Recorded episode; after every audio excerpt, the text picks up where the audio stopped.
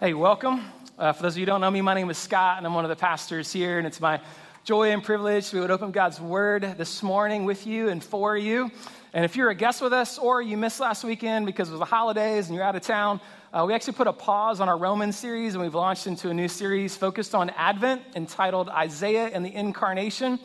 And Isaiah has given us some wonderful, rich, beautiful passages of Scripture that focus on and prepare our hearts for the advent or the coming or the arrival of Christ. And so, if, uh, for those of you hearers of Isaiah's day, they would have been looking forward to Jesus' first coming. But for us, of course, we are looking back to Jesus' coming and looking forward to his coming again. And so, Pastor Rob, he led us out in that series last week, looking at Isaiah 40 and how God promises comfort to his people. And this morning, uh, if you get your Bibles with you, you can open up to Isaiah chapter 9. And as you turn in there, uh, how many of you guys are getting ready for Christmas? Ready to go? Uh, for us here in the Stake household, uh, my wife, it's probably, it, it, is, it is the most wonderful time of the year for her. She has lots of joys and traditions uh, that she's put into place for us as a family through the years, and I absolutely love it. So, of course, you know, last weekend we had to get the Christmas tree, and that was actually quite an adventure. Uh, we can go, we can tell you that later on. But we did with the Christmas tree, uh, lots of decorations for that. Julia's been putting up decorations this week around the house. Uh, we love to, of course, bake Christmas cookies. I'm sure you guys like to do that. Uh, one of the things that we love to do is we get in our PJs and we get our hot chocolate and we huddle up in the van and we ride around Tallahassee for a couple of hours and look at all the lights uh, we've got a, a, whole map that's ready. If you guys want that, I'd be happy to give that to you. Uh, it goes back even to when our youngest daughter, or excuse me, our oldest daughter Abigail was really young, and she would we would ride around the house or around the town, and she'd be like, "They're ready for Christmas." They're ready for Christmas. They're not ready for Christmas. And we had no idea what she was talking about. And then we figured out, oh, it's the lights. It's the lights. And so we've done that tradition every year for a long time. Uh, hopefully, you guys got that Four Oaks Kids Christmas devotional that Shannon and Julia put together. That's always been a joy for us to do each Christmas. And uh, last but not least, probably the thing that happens most around our house, I'm sure you guys are familiar with this, is the Christmas movies and the Christmas music. So for us, Hallmark started Christmas movies the week before Halloween, and you guessed it, it was on in our house, which is kind of crazy. But alongside of the movies, there's, of course, Christmas music that we love to play around our house, and there's kind of two different categories of music. So there's one, this is the, you know, the Jesus carols, right? The Christmas carols. And then there's what I would call like cultural Christmas songs. So things like, you know, Rocking Around the Christmas Tree or I'm Dreaming of a White Christmas, which of course we watched last weekend as a family. Um, but these types of Christmas songs, are, I would say they're more like the feeling of Christmas, right? So the chestnuts roasting on an open fire and the mistletoe and all that kind of stuff. Um, but by the end of the song, you sort of realize that the songwriter and the, the singer, they're not really singing about Jesus at all, are they? Uh, they're really more talking about and singing about this feeling, this happy feeling that goes on in this Christmas time. And even our, our Christmas cards, you guys know this, it kind of tries to capture that feeling. I don't know how many of you guys have done this, but we have taken many a Christmas photos in October right? And we've got our Christmas sweaters on, and the sweater really is living out its name. We're sweating profusely, and we're bribing our kids with money and ice cream or whatever else to put on that half baked sort of smile during October in front of a barn that we're at on vacation two months before Christmas to capture that feeling, right? Come on, you know what I'm talking about. You've done it too. Well, what if, though, what if the meaning of Christmas is not just that sort of surfacey, happy go lucky feeling. What if it's actually much deeper and, I would say, much darker than that? What if Christmas isn't just to sort of highlight the happy feelings of life, but to shine light on the darkness of life as well? You know, in the Bible, um, Christmas doesn't sort of come on the triumphant shoulders of our put together lives. It actually shines into the gloom of the darkness that we just can't get ourselves out of. That's what we're going to talk about this morning. And along with that, um, I would say Christmas is sort of like split up into two different groups of people. There's some who just simply sort of enjoy Christmas uh, because of it, its feeling of, of Christmas. And, and I'm not you know, denying that that's important. Um, it's good. But there's a second group of people, a people that God invites us to be who don't just enjoy the feeling of Christmas, but they desperately need the Savior of Christmas. David McLemore, he says this. He says, Christmas speaks of a hope beyond this world that came into this world to change this world. I'll read that one more time. Christmas speaks of a hope beyond this world that came into this world to change this world. In other words, the difference in ultimately our experience of Christmas every year, and certainly this year, is where our hope really lies. Is it just hoping, is it hoping in sort of a happy feeling, hoping in ourselves, or is it trusting in God and His promises? That rock steady experience and knowing beyond the shadow of a doubt that Jesus is here. So that's what we're going to do this morning. We're going to look at Isaiah chapter 9 and how the prophet Isaiah invites us into this hope of a child shining light into the darkness. And so you guys can go ahead and stand there with me. Uh, we're going to read these first seven verses together, and the last couple of verses in particular, you're going to be very familiar with. We're going to read this whole section together. Listen to God's word to us. But there will be no gloom for her who is in anguish. In the former time, he brought into contempt the land of Zebulun and the land of Naphtali, but in the latter time, he has made glorious the way of the sea, the land beyond the Jordan, Galilee of the nations. The people who walked in darkness have seen a great light. Those who dwelt in a land of deep darkness, on them has light shined. You have multiplied the nation, you have increased its joy. They rejoice before you as with joy at the harvest, as they are glad when they divide the spoil. For the yoke of his burden and the staff for his shoulder, the rod of his oppressor, you have broken as on the day of Midian. For every boot of the tramping warrior in battle tumult, and every garment rolled in blood will be burned as fuel for the fire. For to us a child is born, to us a son is given, and the government shall be upon his shoulder, and his name shall be called Wonderful Counselor, Mighty God, Everlasting Father, Prince of Peace. Of the increase of his government and of peace, there will be no end on the throne of David and over his kingdom to establish it and to uphold it with justice and with righteousness from this time forth and forevermore. The zeal of the Lord of hosts will do this. Let's pray. Uh, God, we want to come to you this morning longing within our hearts a desire for you to break into the shadows of darkness with your light that you would sink deeply within our hearts an understanding that you are with us, you are for us, and you are working all things together for our good. And while the gloom and the darkness and the pain is certainly real, you are real. God, would you please do that through your word this morning, we pray in Jesus' name. Amen. You guys can take your seats, and as you do, uh, today's sermon is entitled From Gloom to Glory. And we're going to talk about three points uh, gloom, grace, and glory. Pretty simple. So we're going to start with gloom. Isaiah chapter 9 begins with three sort of really foreboding words in, in verse 1 here. Uh, it says there, there's, it talks about gloom. He says contempt. Um, talks about anguish. And then later on in verse 2, he sort of like doubles down on, he says that there were people who were walking in darkness and they dwelt in a land of deep darkness. And if you look back at chapter 8, you can see why. The great nation of Assyria is coming. Uh, this nation is known for their brutality. They're kind of the ISIS of our day. And they were just absolutely brutal and vicious in the way that they would destroy their enemies. And as we see in chapter 8, this is ultimately a part of God's judgment on Israel for their unfaithfulness.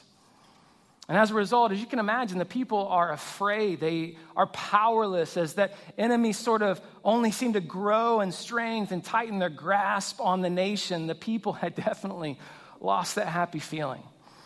They didn't know if God was for them, if he was against them, or if he had simply abandoned them altogether. That's why these words are used here gloom, anguish, contempt, darkness. Have you felt that way? As many of you know, this past week was a very difficult time for the Four Oaks family. In fact, in this very room, there were two funerals. lost loved ones. And it just is a painful reality that reminds us that we live in a world that's filled with sin and sorrow and suffering and even death. And our hearts ache when we experience that, right? But here's what I really appreciate about God and His Word He doesn't hide the gloom.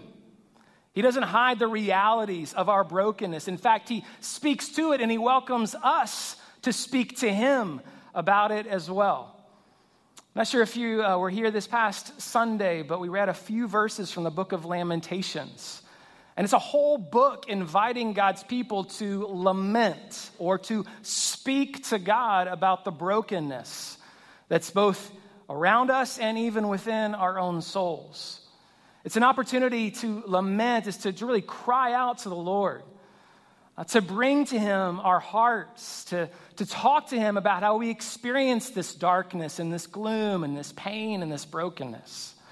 And if you're not really familiar with lament, um, to be honest, I wasn't really either. I hadn't ever done it before until about four or five years ago. Um, but the reality is, the, the, the scriptures actually have quite a few opportunities for people to lament before God. Here's the amazing thing. I mean, I used to think that it was not allowed for me to talk to God about pain. But God actually wants us to be honest about it. He wants us to talk about the gloom and the darkness. He wants us to talk about our experience of, of, the, of the sorrow and the suffering and the sin and even the death. D.A. Carson says this. He says, There is no attempt in Scripture to whitewash the anguish of God's people when they undergo suffering. They argue with God, they complain to God, they weep before God. Theirs is not a faith that leads to dry eyed stoicism, but to a faith so robust it wrestles with God. Isn't that amazing, right? That, that God invites us to wrestle with Him. The God of the universe invites us to cry out to Him. He doesn't want us to minimize or to you know, ignore or sort of sweep our pain under the rug. No, he, he says, I want you to bring this to me. I want you to lament before me. I'm big enough to handle all of your struggles. If you don't believe me, I want us to read Psalm 13. I'll turn over here real quick for us. This is a psalm of David. But there's a lot of psalms of lament written by David. Listen to what David says. How long, O Lord, will you forget me forever? How long will you hide your face from me?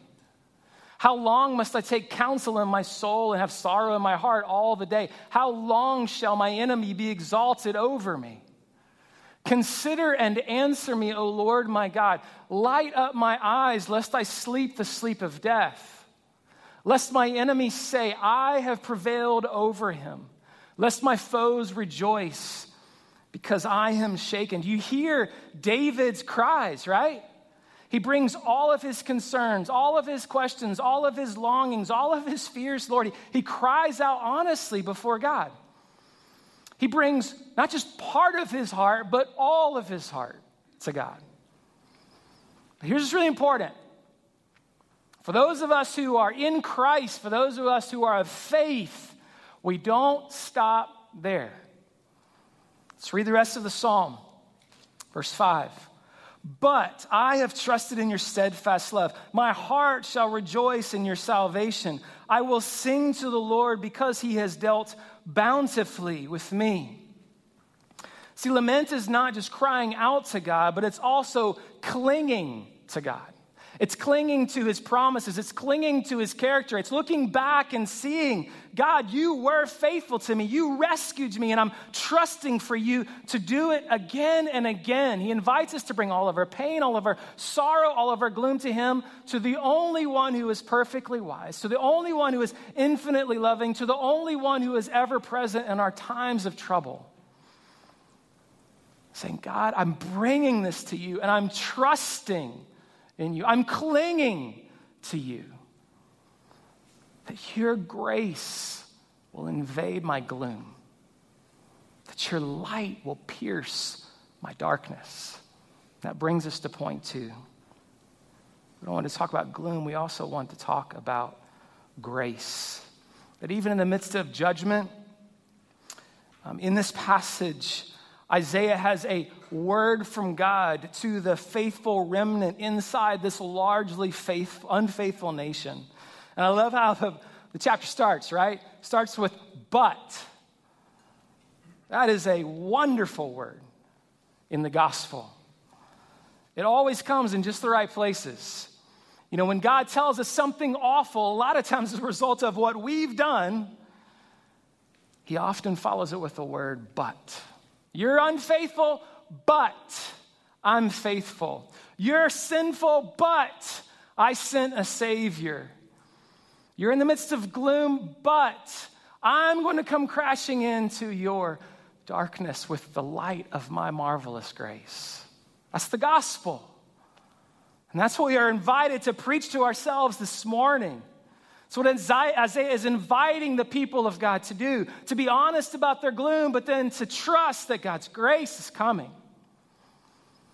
Now, who are these people that are walking in darkness that are talked about? Let's read this passage. Let's read the first couple of verses again. But there will be no gloom for her who is in anguish. In the former time, he brought into contempt the land of Zebulun and the land of Naphtali. But in the latter time, he has made glorious the way of the sea, the land beyond the Jordan, Galilee of the nations. The people who walked in darkness have seen a great light. Those who dwelt in a land of deep darkness, on them has light shined. Let's get a little geography lesson going on here. So, this area of Israel is the northern part.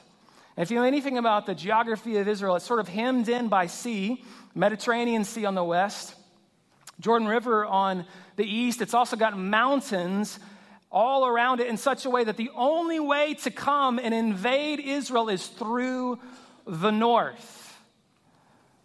And so the Galileans, the people in the north, were very familiar with invasion. They were poor, they were broken, they knew what it was like to suffer, and also this typically was a mix of Jews and Gentiles. So the people who weren't the chosen, quote unquote, people of God are up in the north, and they're the first ones to experience the pain. But here's what God's saying in this passage of scripture He says, Those of you who have suffered the most, that's where I'm coming first. Those who took the brunt of every invasion of the armies will be the first to see the light dawning out ahead. My kingdom, it comes to the broken, to the poor, to the downtrodden, to the needy. And as we see in the New Testament, it's exactly what happens.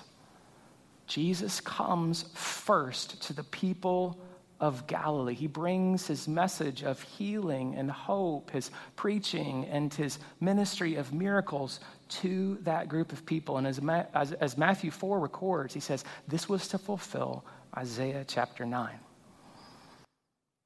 What's interesting about this passage, too, is you, I don't know if you noticed this already, but these words are written as if they've already taken place. The people who walked in darkness have seen a great light. Those who dwelt in a land of darkness, on them has light shined. In other words, God's prophecy isn't a maybe from God, it is an assurance of God. So I, I don't know if this is going to happen or not. No, God is saying to them, and He's saying to us, it shall be so. I'm coming in. I'm coming in for you. I'm coming here to rescue you. Your future is secure in me. My kingdom is coming on earth the way that is in heaven. The victory has already been won. God's grace is here right now. The prophecy continues. You have multiplied the nation. You have increased its joy. They rejoice before you as with joy at the harvest, as they are glad when they divide the spoil. For the yoke of his burden, the staff of his shoulder, the rod of his oppressor, you have broken as on the day of Midian. Now, here's why we can be sure that these prophecies come to fruition. It's because God says it and he will do it. It's not up to us. Everything is on God's side of the equation, and we are just simply to wait, to trust, to hold on to these promises. The people of God are to see this by faith. But as you know, it's hard to trust in the Lord sometimes, isn't it? You kind of come in like the foggy, you know, the foggy morning that we saw this morning, trying to see, trying to figure out what's going on. And God says, just trust that I'm with you. Trust that I'm coming for you. But sometimes we have to wait a long time. I mean, this prophecy is written, by the way, this is amazing, right? This prophecy is written over 700 years before Jesus comes. God's outside of space and time, He knows what's coming. But for us, we're in the middle of it. We're that little spot on the timeline. And like, I don't see how this is going to come to fruition. Sometimes we have to wait a few days, sometimes we have to wait a few weeks, sometimes we have to wait a few years, sometimes we have to wait until Jesus comes again. And this is incredibly hard sometimes, right? But God is inviting us to trust in Him, that He's working behind the scenes to carry out the good purposes for us. He's bringing light into our darkness. Jesus has come and He will come again. We have two options as God's people. We can either look at our world and we can see all the darkness and find only hopelessness and shattered dreams, and we can conclude that God's forgotten us. Or we can look at our present darkness and we can remember God's past mercies, His present grace, and His future grace, that all of His promises will come true. I, want, us, I want to be clear here that we, we're to be honest about the reality of our darkness. That's lament. But the darkness Four Oaks, the darkness for the people of God, isn't the greatest reality. Behind even the darkest of nights, the, the bright light of Christ has shown. It is the most great reality in our lives for those who are in Christ. Uh, William Cowper, he struggled with tons of depression. And he would write these truths over and over again to remind him that despite the darkness, he was in the light of Christ. And in one of his hymns, he said, Behind a frowning providence, God hides a smiling face. It takes trust to see that in the middle of the darkness, God is there. But that's what Isaiah was inviting his people to hold on to, and that's what God is inviting his people to hold on to today. We live in a fallen, broken world. There is darkness not only all around us, but, but right here as well. And, and it's hard, particularly around the holidays, right? You're reminded of those lost loved ones, of those, of those painful moments, and you, and you want to just experience that feeling of happiness, but you don't have it. God invites us to trust that in the middle of our sin and our brokenness and our mess and our pain, that He will step in. He will rescue us by His grace. Yeah, we're in darkness, but, but the light is coming. And not just way off in the future, but I want to trust that even right now, right now, I can experience your light.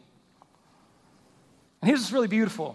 As light increases, joy and rejoicing increases, as verse 3 talks about.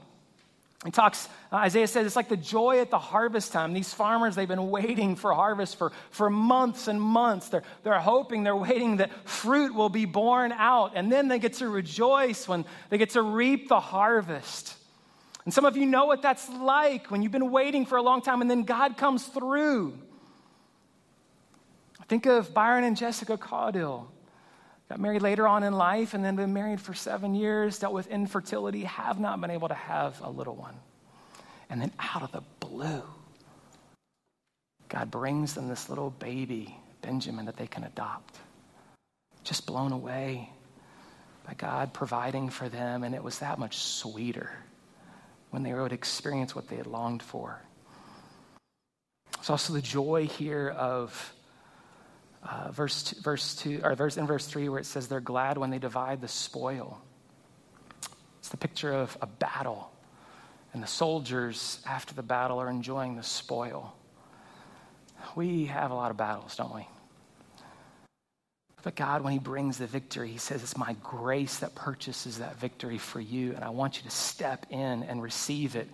Uh, and sometimes, though, it comes in impossible, improbable ways. He says, uh, verse 4, he talks about this yoke and this oppression that they're experiencing. He says, But God is broken as on the day of Midian. If you guys know anything about uh, uh the battle that, that t- took place at that time with Gideon, uh, he had, he had um, a few thousand soldiers in front of 120,000 Midianites. And God said, No, that's too many. Keep getting smaller, keep getting smaller. And it was down to 300 men. And God said, Now, now I got something to work with. He loves to work in impossible situations. If you are dealing with an impossible situation right now that you don't have any hope that this is going to come through for you, trust that God does his work like he did the, on the day of Midian, where the people didn't even have to pull out the sword out of their sheath. God provided a victory and destroyed all of their enemies. And we get tastes of that now. And one day, though, it says in verse 5 for every boot of the tramping warrior in battle tumult, every garment rolled in blood will be burned as fuel for the fire. In other words, God doesn't just win one war, He wins all wars and puts wars to end. We get to celebrate that victory as if it's our victory because for those who are in Christ, it is. That's His grace. He wins the war, and we get to celebrate. We get to enjoy all the spoils. It's kind of like. Uh, this idea, what I'm talking about here is this already not yet sort of kingdom. If you've ever heard that phrase before. So, in one sense, Jesus has come. He has established his kingdom. We are recipients of it. Jesus is reigning in our lives. We're beginning to see pockets of peace and joy. We're experiencing that even right here this morning. It's an already reality. We're to invite more and more of his kingdom right here, right now. And yet, it's not here completely. Jesus hasn't yet returned. And so it's like a mountain range. That's what is going on here in Isaiah 9. So the people are looking out and they're, they're seeing God's kingdom coming. They can't figure out what's happening exactly. All they see is a lot of mountains. But then when you get up to that mountain range, then you realize, oh, wow, there's a lot of distance between each mountain. And that's kind of our experience of God's kingdom. We experience a little bit of it at a time, and it gives us hope for the next day. It gives us longing for that fullness of day to come where we're experiencing darkness. We're to trust that His kingdom is coming by His grace. Now, how does this all come about? Or I should say, who brings it about? That brings us to point three. We've talked about gloom, we've talked about grace, and now I want us to talk about glory, specifically the glorious Son of God. This is really the climax of this passage, starting in verse 6. Very familiar one to us. For to us a child is born, to us a son is given, and the government shall be upon his shoulder, and his name shall be called Wonderful Counselor, Mighty God, Everlasting Father, Prince of Peace. I want us just to slow down.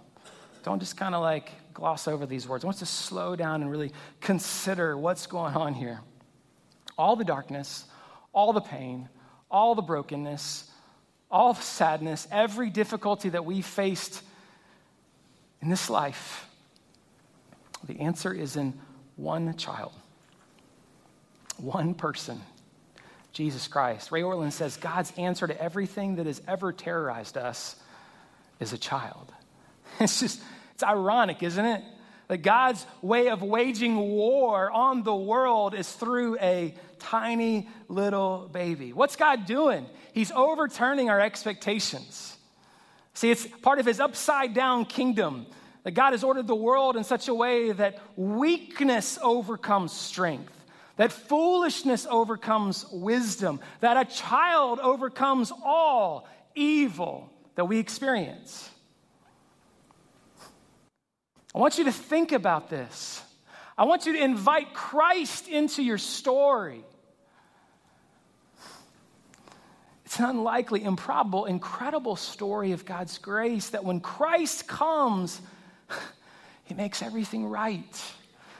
When everything else in this world is failing, when, when all of our best plans are found wanting, when, when we've reached the very end of what we can do, God says to us, Unto us a child is born, unto us a son is given. It's for you, it's for me. He's for you, He's for me. Anyone can get in on this good news. It's an invitation to us to bring Christ into our story of gloom and bring His grace and give us hope of glory. So we know, though, this isn't just any child, right? This child is the Son of God. He's glorious. And let's just meditate on these titles of what he is called in verse 6 which could go into depth into each one. But what I want you to notice briefly is that this list of titles sort of corresponds to the needs of our souls. So I want you to think right now about what is the need within your own heart right now? What do you long for more than anything else? And I want you to ask Jesus to be that for you as we go through this passage. Are you struggling to figure out life? Are you trying to figure out like what's going on? Do you need wisdom and counsel? Jesus says, "I am your wonderful counselor." I have better advice than anything this world can give to you. And not only that, but, but my advice is wonderful. It's amazing. It's wonderfully different from all of the yuck that we see and experience. I want, to, I want you to spend time in my word with me. I want you to listen to my voice, listen to my counsel oh, rather than the counsel of this world. How many of you are tired and worn out? How many of you feel like you've lost your way? Do you need strength to live life that's pleasing to the Lord? Jesus says, I am the mighty God. There's no greater power in all the universe than, than mine. My strength prevails over all armies, and my strength is not just physical strength for you all, that's really important.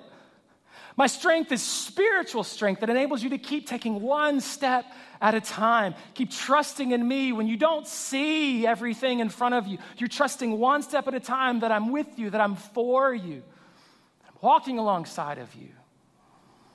I'm going to give you strength. I'm the mighty God. Are you burdened and discouraged? Do you feel alone? Jesus says, I am the everlasting Father.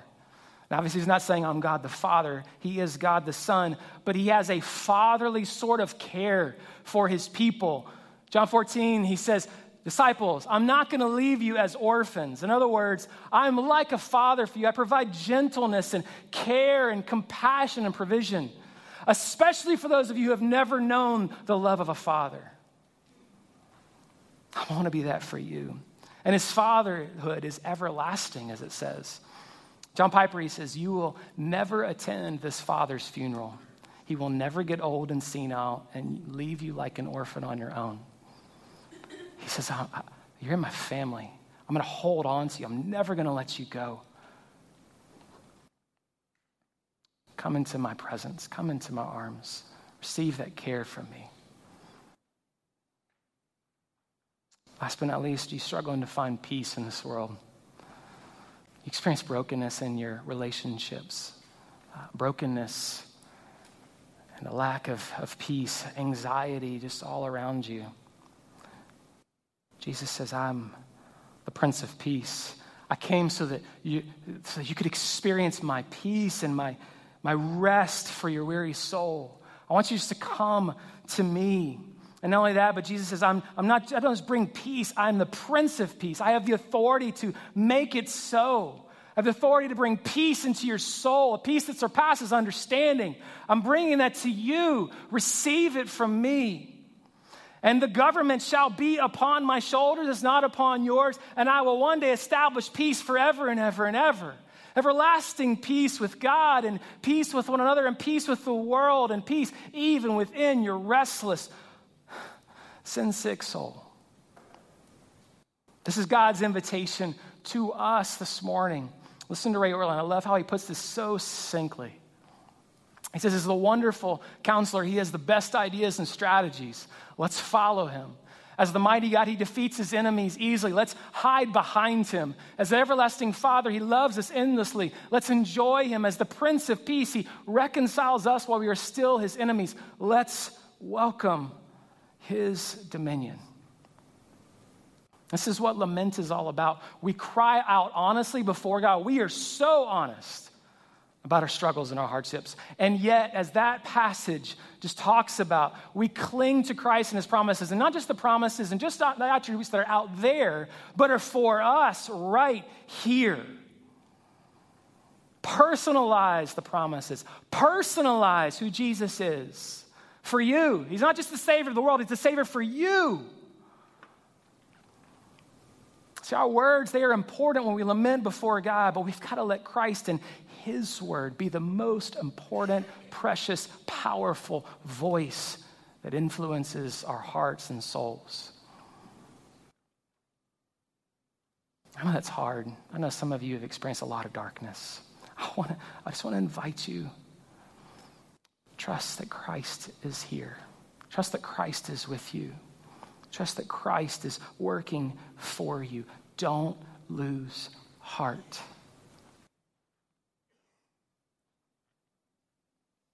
Our lives are hard, really hard. Our, our, our, our, sin is great, really great. Our, our need is immense, so immense. But God's grace through Christ is greater still. He has broken into our darkness with His grace, and He is bringing His glory. There is no end to His supply for our needs.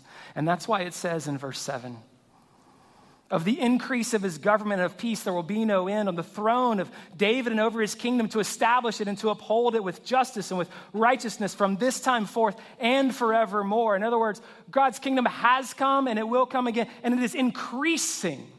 It doesn't just come and, and be, it's, it's coming and increasing. The more we experience of God's glory, the more his kingdom is expanding. He only rules Israel, he rules the world.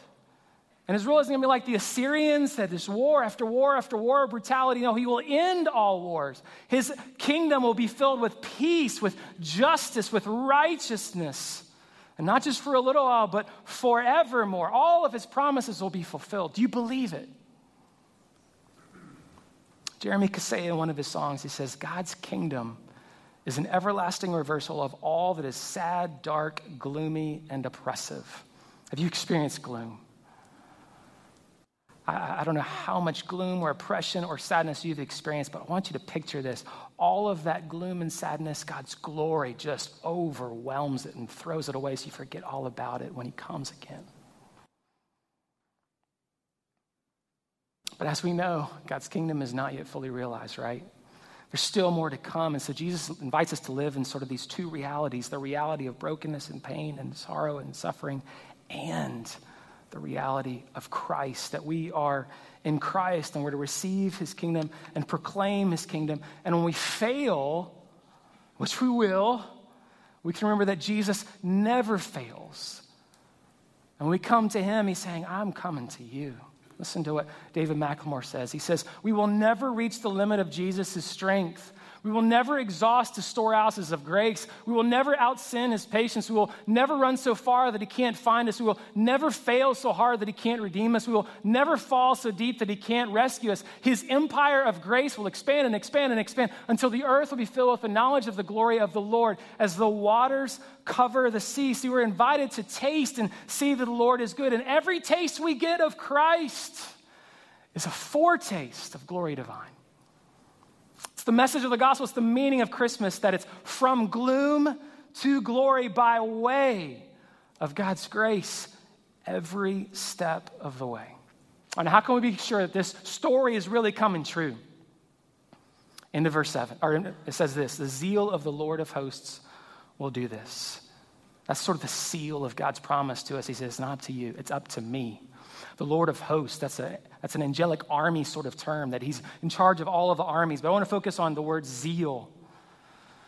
It's an interesting word. It's actually used in a lot of different ways in Scripture. In the book of Solomon, Song of Solomon, it's, it's for the love that's burning between uh, a husband and a wife, that zeal that they have for one another. In Isaiah 42, it talks about a, a, a, warrior that's sort of psyching himself up for battle. He's, he's ready for the big game. He's ready to jump in, right?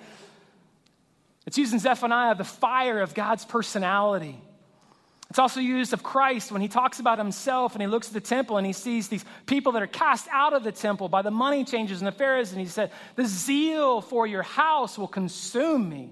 He's like, I'm committed to this. And that's what it's talking about. God's zeal shows us that he's not detached from our story, he's all in.